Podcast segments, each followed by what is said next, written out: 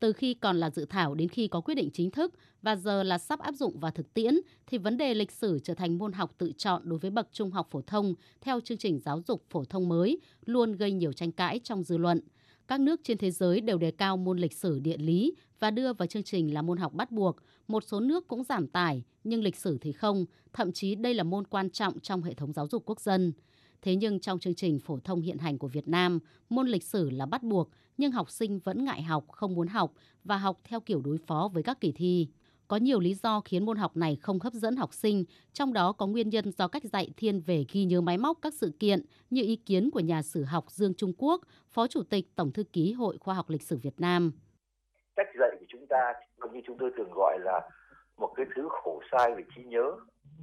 Đó chính là làm sao cho đám trẻ nhìn thấy cái lịch sử, nó vận động trong quá khứ, và cái sự vận động ấy gợi ra cho những cái gì suy nghĩ về đời sống ngày hôm nay. Hay nói cái khác là người ta thường hay nói về cái ý nghĩa lịch sử, cái bài học lịch sử. Kiến thức lịch sử là cái kiến thức tiếp thu cả đời người, chứ không chỉ chỉ trong giấy nhà trường. Để kéo dài tình trạng mà các cháu chán môn sử, không thích môn sử, thì tôi nghĩ đó là trách nhiệm của toàn xã hội phương pháp dạy và học không hấp dẫn khiến học sinh ngại học nên trong những năm gần đây, điểm thi tốt nghiệp trung học phổ thông của môn lịch sử luôn thuộc nhóm những môn có điểm thi trung bình thấp nhất. Gần đây nhất, tại kỳ thi tốt nghiệp trung học phổ thông năm 2021, môn lịch sử có điểm trung bình thấp nhất trong tổng số các môn thi và cũng là môn có nhiều học sinh bị điểm liệt nhất với 540 em, càng khiến xã hội lo lắng bất an khi môn học này là môn học tự chọn ở bậc trung học phổ thông. Thực tế này cho thấy các vấn đề xung quanh môn học lịch sử không chỉ ở góc độ là môn học bắt buộc hay tự chọn mà còn là vấn đề cách dạy và học như thế nào để tạo sự hứng thú cho học sinh. Phó giáo sư Nghiêm Đình Vì và Phó giáo sư Đỗ Ngọc Thống, đại diện Ban xây dựng chương trình giáo dục phổ thông tổng thể nêu ý kiến phải đổi mới cái phương pháp dạy và học mới. Ví dụ như là phương pháp dạy học theo dự án và dạy học theo di sản. Giáo viên chỉ là người đứng ra tổ chức lớp học và hướng dẫn các em kể chuyện, tăng cường cái hoạt động của học sinh, thảo luận, đánh giá, bình luận hay là cái phương pháp dạy học theo di sản đưa các em đi à, tham quan, đi thực tế vào các nhà bảo tàng di tích lịch sử.